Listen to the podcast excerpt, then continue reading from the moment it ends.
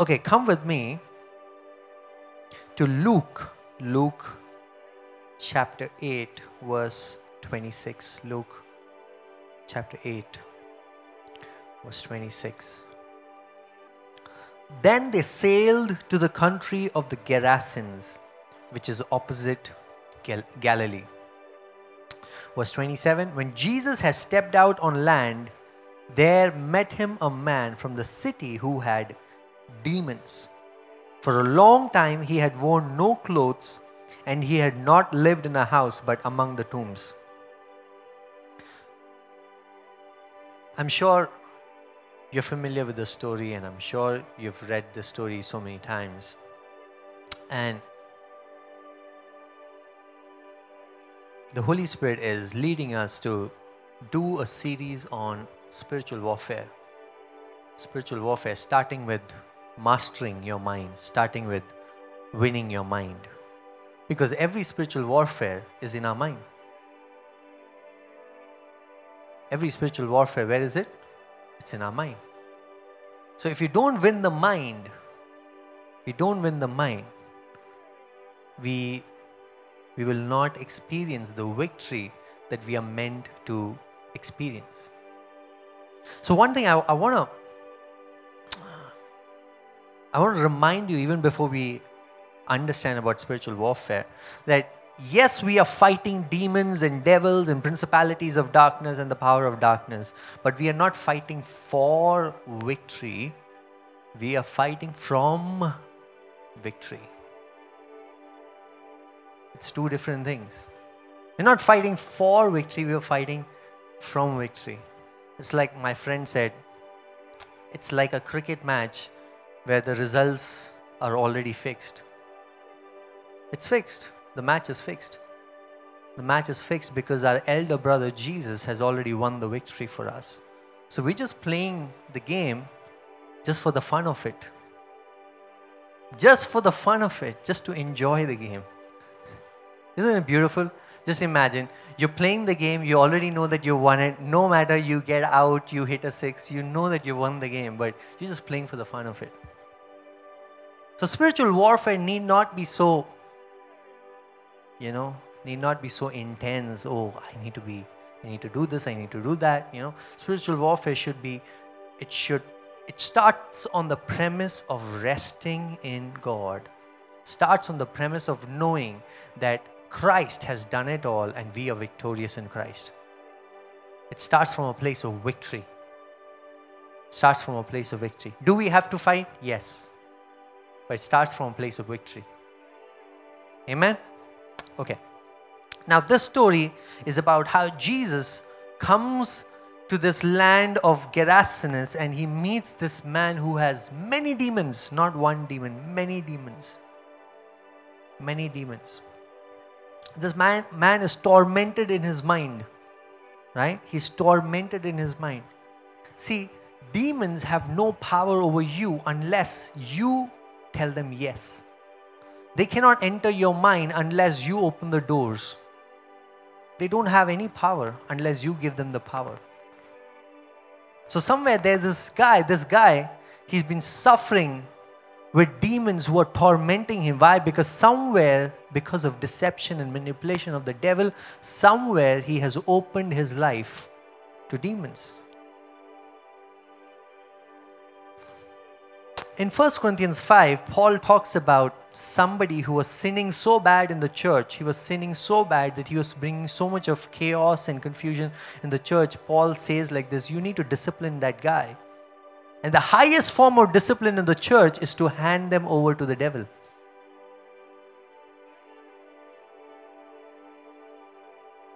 The highest form of discipline in the church is to hand them over to the devil. That's what 1 Corinthians 5, verse 5 says. Hand them over to the devil. Why? So the maximum the devil can do with a born again believer is take your life. That's the maximum you can do. But at least your soul, your spirit will be saved. If he's causing problem, if he's creating divisions, kill him. Hand him over to the devil. A devil, see, I'm, I'm trying to make you understand the devil the devil the maximum that he can do is bring problems into your life. The maximum that he can do is take your life, but he cannot steal your eternal destiny.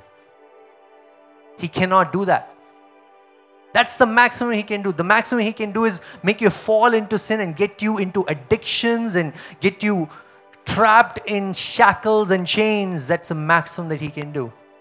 To a point that you lose out on your physical life. That's the maximum. But you can never lose your eternal salvation because it's secured in Christ. That's the maximum you can do. But my question is, you know, if today I was saying, for example, I, I take a name, right, and we want to discipline him, and he says, you know, this person has gone way, way beyond how much we can handle. Let's give him, give him over to the devil. How many of you would be happy? You'd be terrified, right? Wouldn't you be terrified? If somebody, if you get to know, just just imagine, if you get to know that your name was announced in the church and everybody came together and prayed and gave you over to the devil. Wouldn't you be terrified? Wouldn't you be terrified? But isn't the same that we do with our own lives? Nobody else does that. But do don't we give ourselves to the devil by opening our minds, let letting our minds be the playground for the devil to play cricket? He throws these thoughts and emotions and negative things, and we, en- we keep entertaining Him. We keep entertaining Him. It's the same effect that, that we have. It's like being handed over to the devil. Why do we keep entertaining Him? Today, take a decision. I'm, I'm, I want to empower each one of us so that we can, we can take a decision that this mind is this mind belongs to Jesus, and I will not let this be a playground for the devil and the demons. This mind belongs to Jesus. My emotions, my thoughts, everything that comes out of this mind is Christ centered. It belongs to Jesus. Okay? So protect your mind today by His word and let's and let's God's peace guard your hearts. Now, before I tell you this story, there's a context to the story, which is Jesus comes to this country of Gerasenes by boat. He's coming by boat with his disciples. Okay? I want to quickly go through that passage because it lays some context and I believe it is it is it is prophetic for the season that we are in. So verse 22 Luke chapter 8 verse 22 One day he got into a boat with his disciples and he said to them What did he say? Let us go across to the other side of the lake. So they set out. One day, right? Jesus tells his disciples, Come on, get into the boat, let's go to the other side. See, I want you to understand when Jesus is going to the other side, he's making an intentional choice. It's an intentional decision. He has something in his mind planned.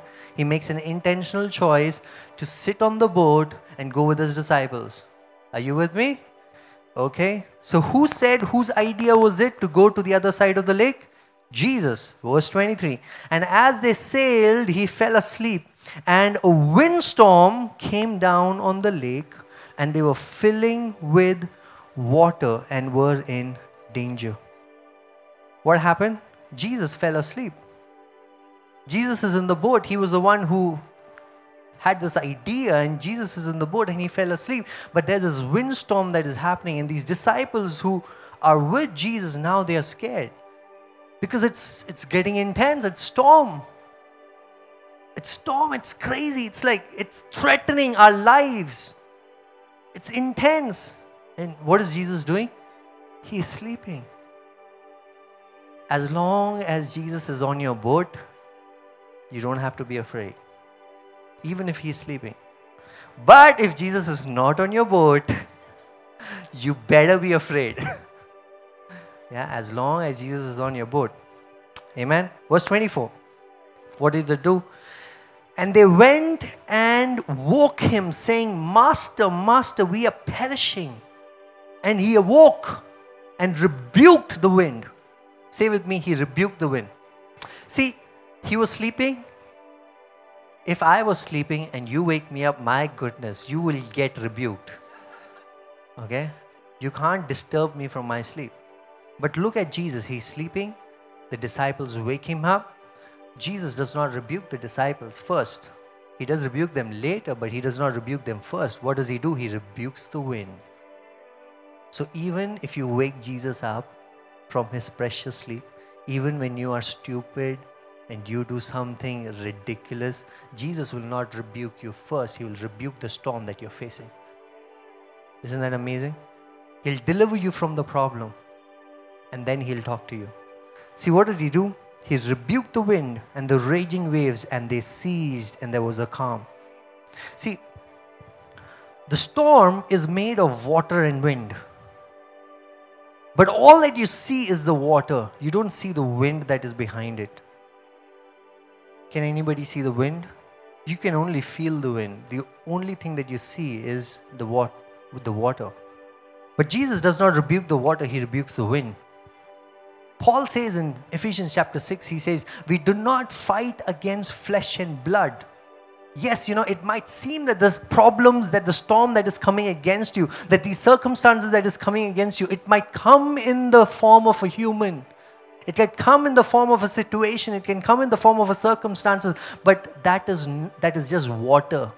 There's a power behind that water that is enabling it to be a storm. Without the wind, that water is calm. It's the wind that makes that water storm. That's what Jesus saw. He saw the water, but he saw the wind that is acting behind the water. And he said, Hey, I rebuke you. So many times when we get hurt, we are rebuking the water, right? They come in the form of people, and man, this fellow is so, he's so ridiculous. You know, I want to, I want to kill him. But He's not the problem. Say with me, we do not fight against flesh and blood. We do not fight against flesh and blood. It might seem that the people are the problem, the people are the issue, the circumstances are the issue. There's a power behind them that is enabling them to do that. There's a power behind them that is influencing them to do that. It's not the people. So if you just keep rebuking the water, you have to rebuke the wind. You have to rebuke the wind behind the water. I have seen this 100% in the church when people have a problem with me. You know, our default setting is to rebuke that person, right? Default setting is to do that. But whenever I have gone back into my rooms and have rebuked the wind, I have rebuked the power of darkness, I've seen restoration happen immediately. Because they are not the problem, they are being influenced. They're also victims just like you. They're being influenced, they're being oppressed. So rebuke the wind. Yes, the water is what you see, but rebuke the wind. When you face challenges of any sort, rebuke the wind. Rebuke the wind. The other thing that I want to say is when you're on the boat, you know, you're facing these storms, the the temptation is to escape that storm by going back. The temptation is to escape the storm to go back. But can I tell you this? The energy that will take for you to go back is the same energy that will take for you to go forward. It's the same energy. We want to escape these circumstances, we want to escape these storms. But it's the same energy that will take for you to just face the storms and go forward. So why not go forward?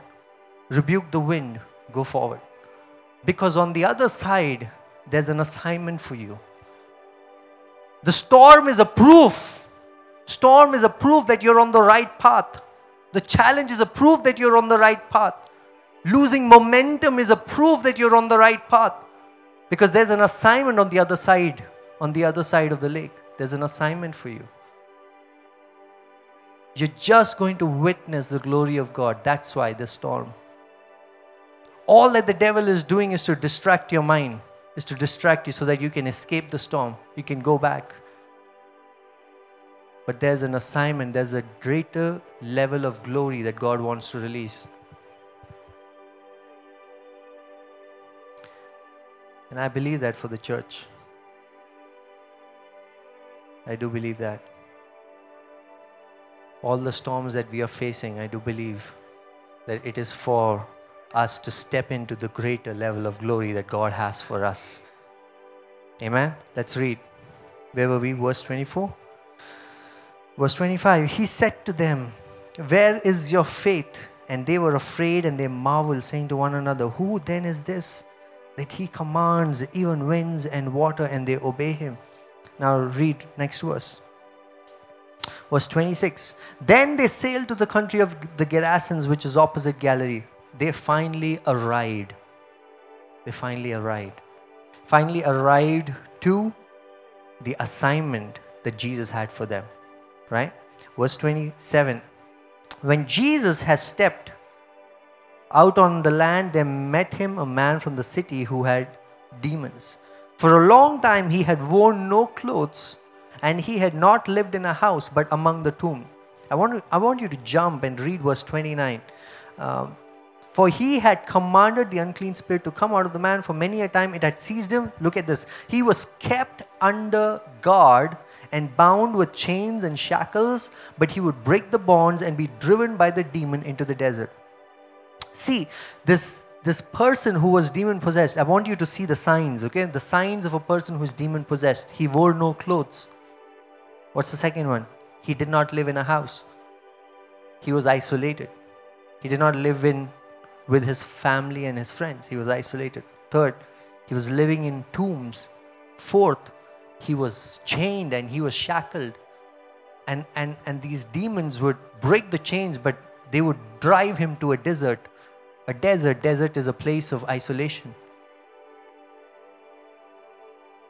That, those are the signs of a demon possessed man. The first person, you know, the first person, the first sign, or, or, or let me say it like this the devil attacks you when you're the most vulnerable.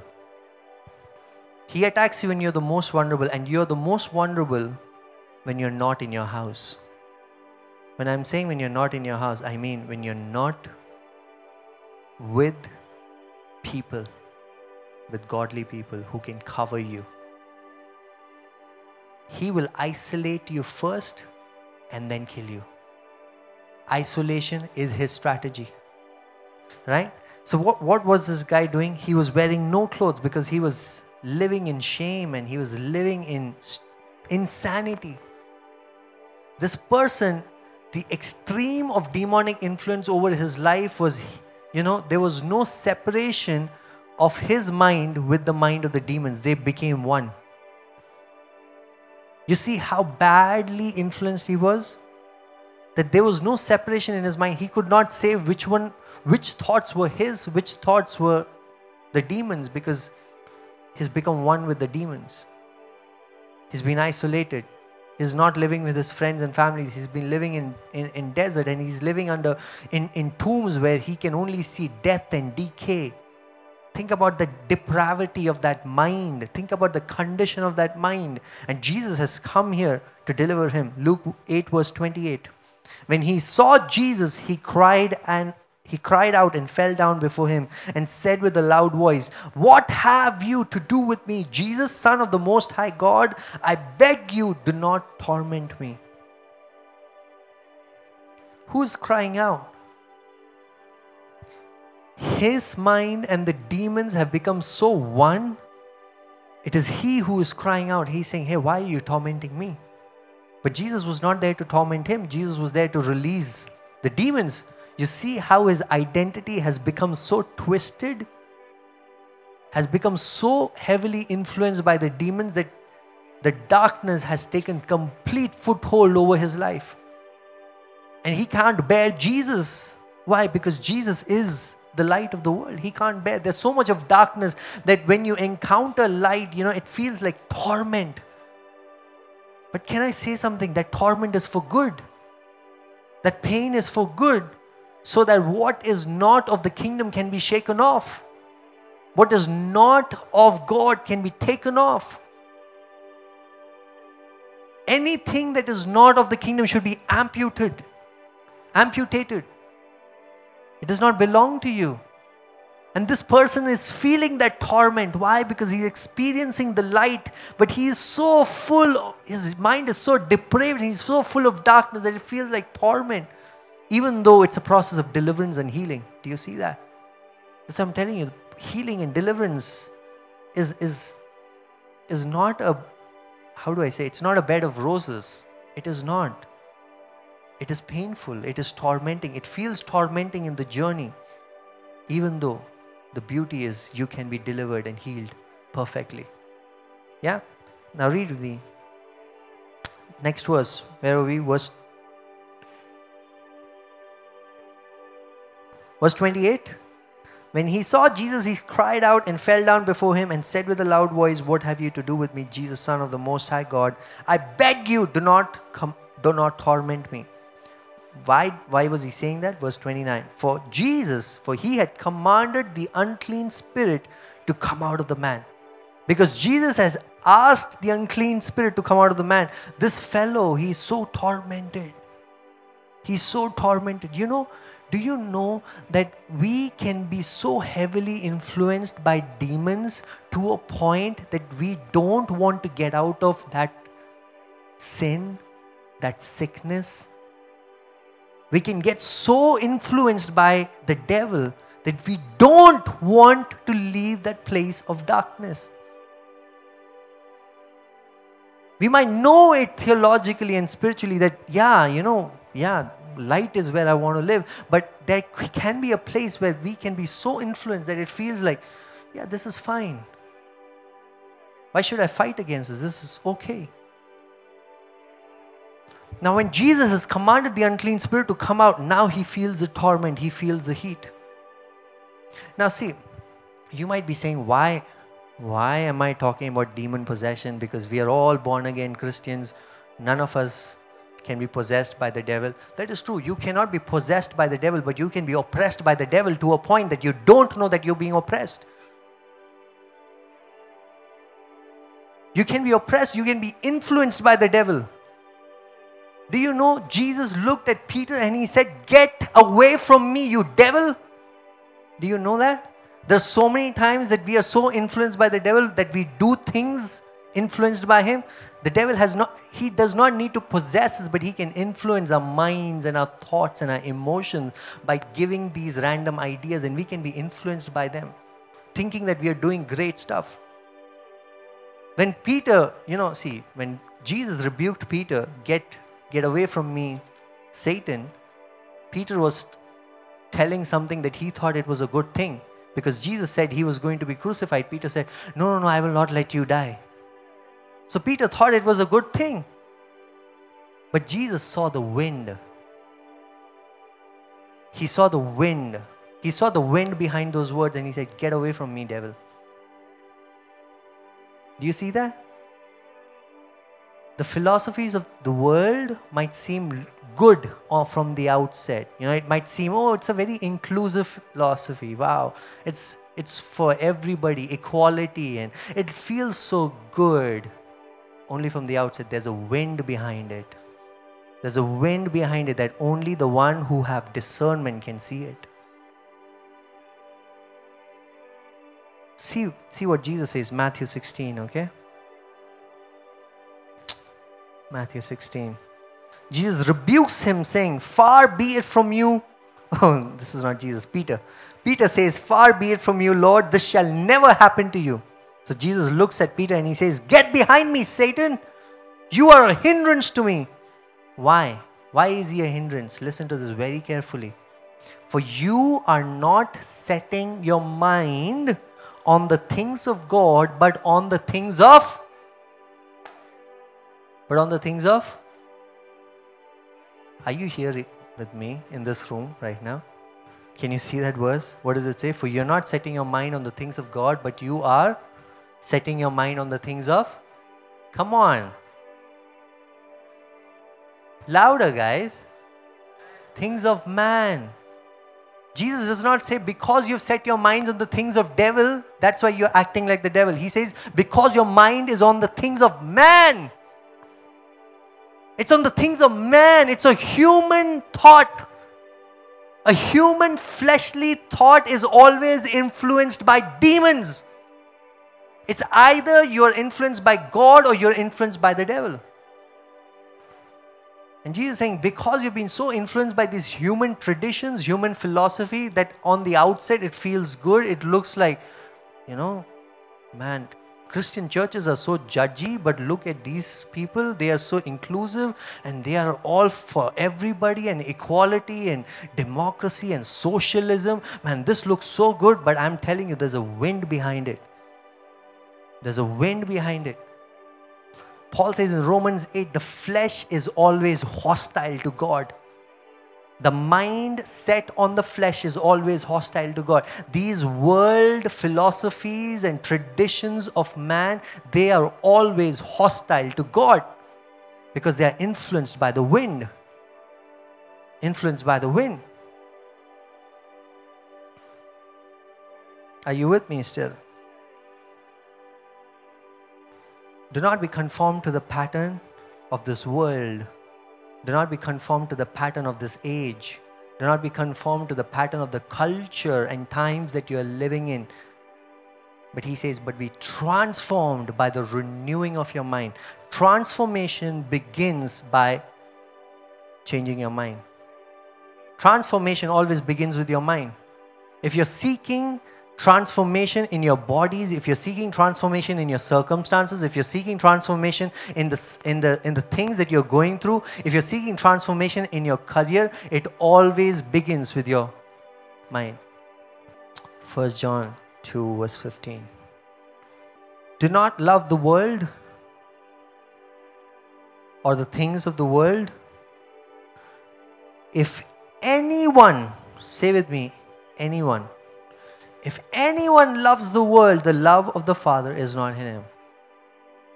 It's talking about you can either be in the world or you can either set your mind on things of God. If your mind is not set on things of God, if it is on the world, you will be influenced by demons and the devil. Demons necessarily don't have to possess you, but they can oppress you by influencing you. And you know these influences they initially they are very subtle influences. Unless you say yes and they become bigger and bigger and bigger over time. To a point where you realize where you can't even begin to differentiate between things of god and things of man things of god and things of devil. You can't even begin to differentiate between light and darkness That's why I'm telling you guys don't isolate yourself. Isolation is the worst thing that you can do to yourself. Because the moment you isolate, sin of shame, sin of guilt, sin of fear, and sin of hatred, they take over us so much that we begin we begin to become insensitive to the voice of God everything looks good on the outside because you are following these human traditions and philosophy and it looks okay. So stay connected. Stay connected to the house of God. Those who are planted in the house of God will flourish in the courts of God. Those who are planted will flourish, will flourish. Don't be isolated. Okay, come back. Luke chapter 8. Where were we? Was we were, we are at verse 29. Verse 30. Jesus asked him, What is your name? And he said, Legion, for many demons had entered him, and they begged him not to command them to depart into the abyss. Now a large herd of pigs was feeding there on the hillside, and they begged him to let them enter these, so he gave them permission. Then the demons came out of the man and entered the pigs, and the herd rushed down the steep bank into the lake and drowned. When the herdsmen saw what had happened, they fled and told it in the city and in the country. Now, now look at this. Then, when people came to see what had happened, they came to Jesus and found the man from whom the demons had gone sitting at the feet of Jesus, clothed and in his right mind, and they were afraid. The sign of a renewed mind is that you're sitting at the feet of Jesus. That you're sitting at the feet of Jesus without feeling tormented, that's the sign of a renewed mind. If you're at the feet of Jesus and you're feeling torment, it's because your mind has not been renewed. So stay there, stay there. It's okay. Go through that torment, go through that pain. It's okay. Because Jesus can command the unclean spirit to get out, can command any unclean thing that is there in your life to get out. So Don't leave because the temptation is, oh, because this is a torment, maybe this is not the right place for me to be. So the, the temptation is to leave this place and escape and not, not look at that issue. Stay there. Because the sign, the sign that you are renewed is you're sitting at the feet of Jesus, but you're completely calm. You're not feeling tormented and you're clothed. See the stark difference from shame to glory, from insanity to sanity, from being tormented into peace. What's the, what's the answer? Sitting at the feet of Jesus. Sitting at the feet of Jesus. Sitting at the feet of Jesus. That's the answer. Verse 36. And those who had seen it told them how the demon possessed man had been healed. Then all the people of the surrounding country of the Gerasenes asked him to depart from them, for they were seized with great fear. So he got into the boat and returned. The man from whom the demons had gone begged that he might be with him. But Jesus sent him away, saying, Return to your home and declare how much God has done for you. And he went away, proclaiming throughout the whole city how much Jesus had done for him. Now tell me something. Before we began, didn't I tell you that Jesus got into the boat and told his disciples he was making an intentional choice to go to the other side? He reaches the other side, he delivers this person, and now the people have come and they are afraid, so they tell him, Jesus, you have to leave this place. And Jesus leaves this place. How long was Jesus there for? Maybe a couple of hours. Do you, do you realize the kind of challenges that they had to face to come here just to be there for a couple of hours?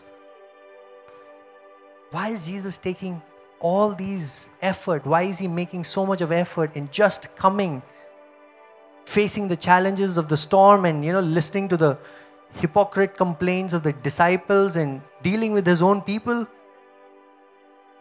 It was challenging for Jesus but he's there just for a couple of hours and he returns. Why? Do you know why? Do you know why? Read with me Matthew. Sorry, Mark. Mark chapter 5, verse 20. It's the same portion in Mark. But it says like this this man who was demon possessed and he was delivered, it says, and he went away and he began to proclaim in the Decapolis. Decapolis is another word for 10 cities. 10 cities, okay? To proclaim in the 10 cities how much Jesus had done for him, and everyone marveled. Do you know why Jesus took the boat, faced all the challenges, came here, delivered the person, and he left and he told the man, You don't have to follow me, just go and tell people what the Lord has done. Do you know why Jesus did that? Because Jesus discerned the calling upon this man. The calling upon this man was to be an evangelist for 10 cities. The devil saw that, so the devil came with everything that he had to distract him, to distract him from his purpose. So the devil came and he told him, Hey, you're not worthy. You are, you, you, you see, you're not educated. You don't have it in you to fulfill God's purpose. And look at the depravity of his mind. But here Jesus comes facing all the storms and challenges because he knows that he is an evangelist who can proclaim the gospel to 10 cities. Look at the wind. See what God has for you. If the devil is attacking you today, it's a sign because he has seen something that you probably haven't. He has seen something that has been released over your life that you probably haven't. So look at the wind and declare God's goodness. What does Jesus tell this man? Jesus tells this man, "Hey, don't don't don't come because your assignment is here in the 10 cities just keep proclaiming the goodness of the Lord. Just keep proclaiming what the Lord has done. Just keep proclaiming that.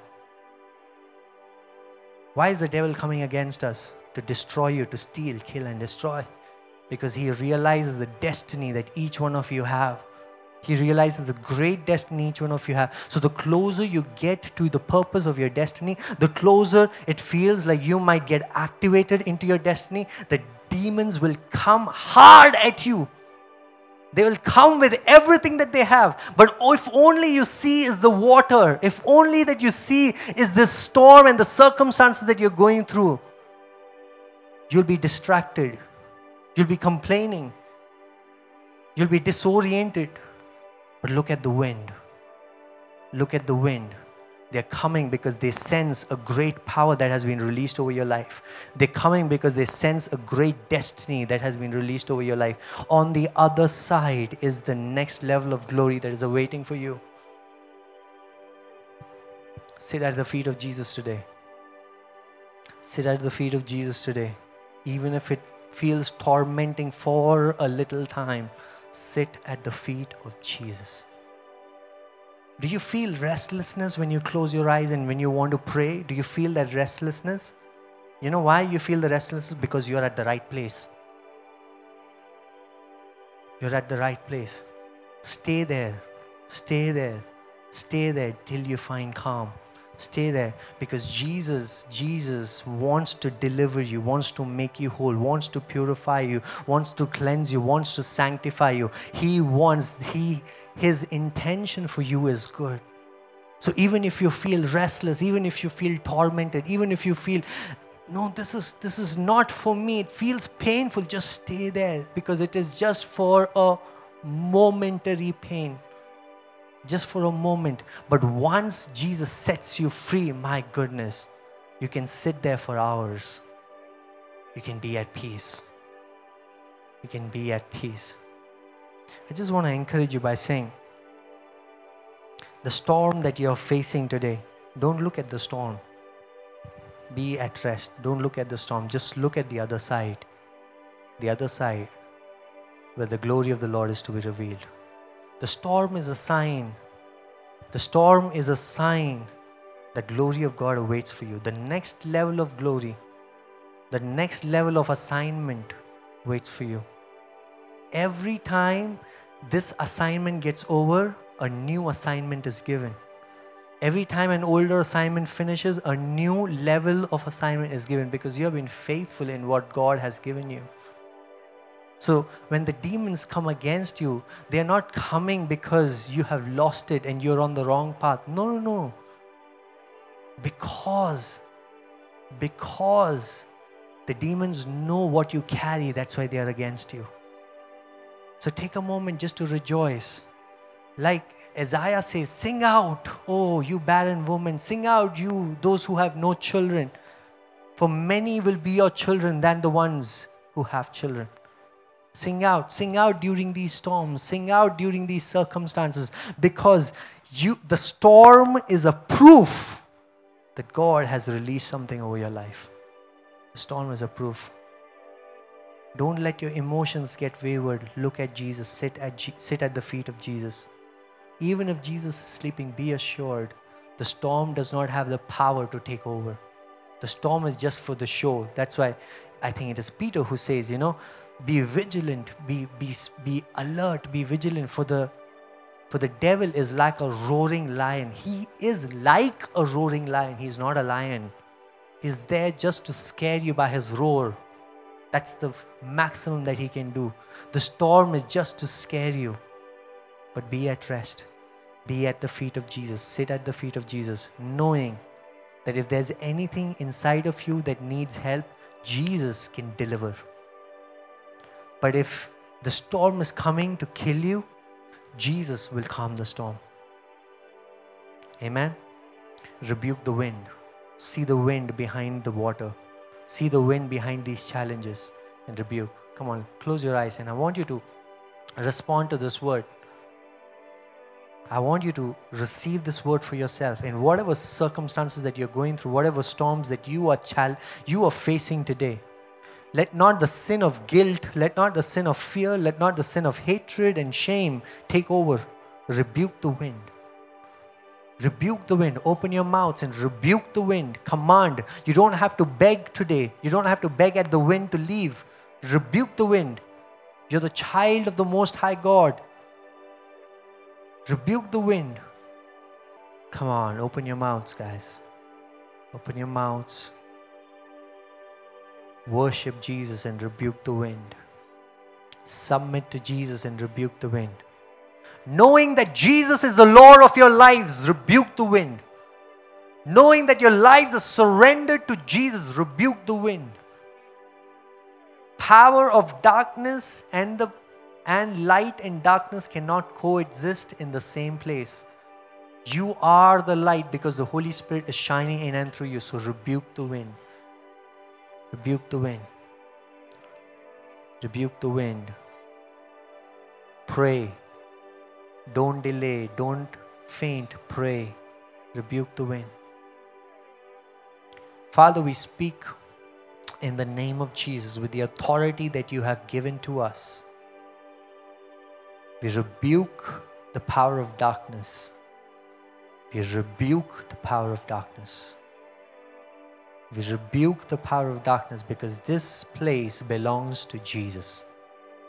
Because we declare that this house belongs to Jesus. Jesus is the Lord of this house. We declare that this heart belongs to Jesus. Jesus is the Lord of this heart. Jesus is the Lord of this mind. Come on, if you're facing family problems today, declare, Jesus, you are the Lord of my family. Jesus is the Lord of my family. So devil has no place, has no place in my house. I declare and I decree that Jesus is the Lord. Jesus is the Lord. Jesus is the Lord. Yes. We worship you. We worship you. Worship Jesus, you are exalted. We exalt you more than anything and everything. We exalt you more than any tradition or philosophy. Jesus, you are the Lord. You are the Lord. You are the Lord. Father, we thank you. We thank you for this word, and we believe that this word is a Rhema word, is a now word for us, so we receive it. And we declare, we declare, we declare that we will rise above the storm and we will still praise you and worship you even through the storm. Because your Bible says, Yea, do I walk through the valley of shadow of death, I will fear no evil. I will look into the eyes of evil and say, For God, my Father, my Abba, my Creator, is with me. He comforts me. He comforts me with his staff and his rod. He comforts me. Father, I just release your spirit of peace Oh, everyone today who is listening to the voice, who is listening to this word, Father, I speak your peace. Let your peace, let your peace that transcends all understanding take over. Take over. Take over. In Jesus' name we pray. Amen. Amen.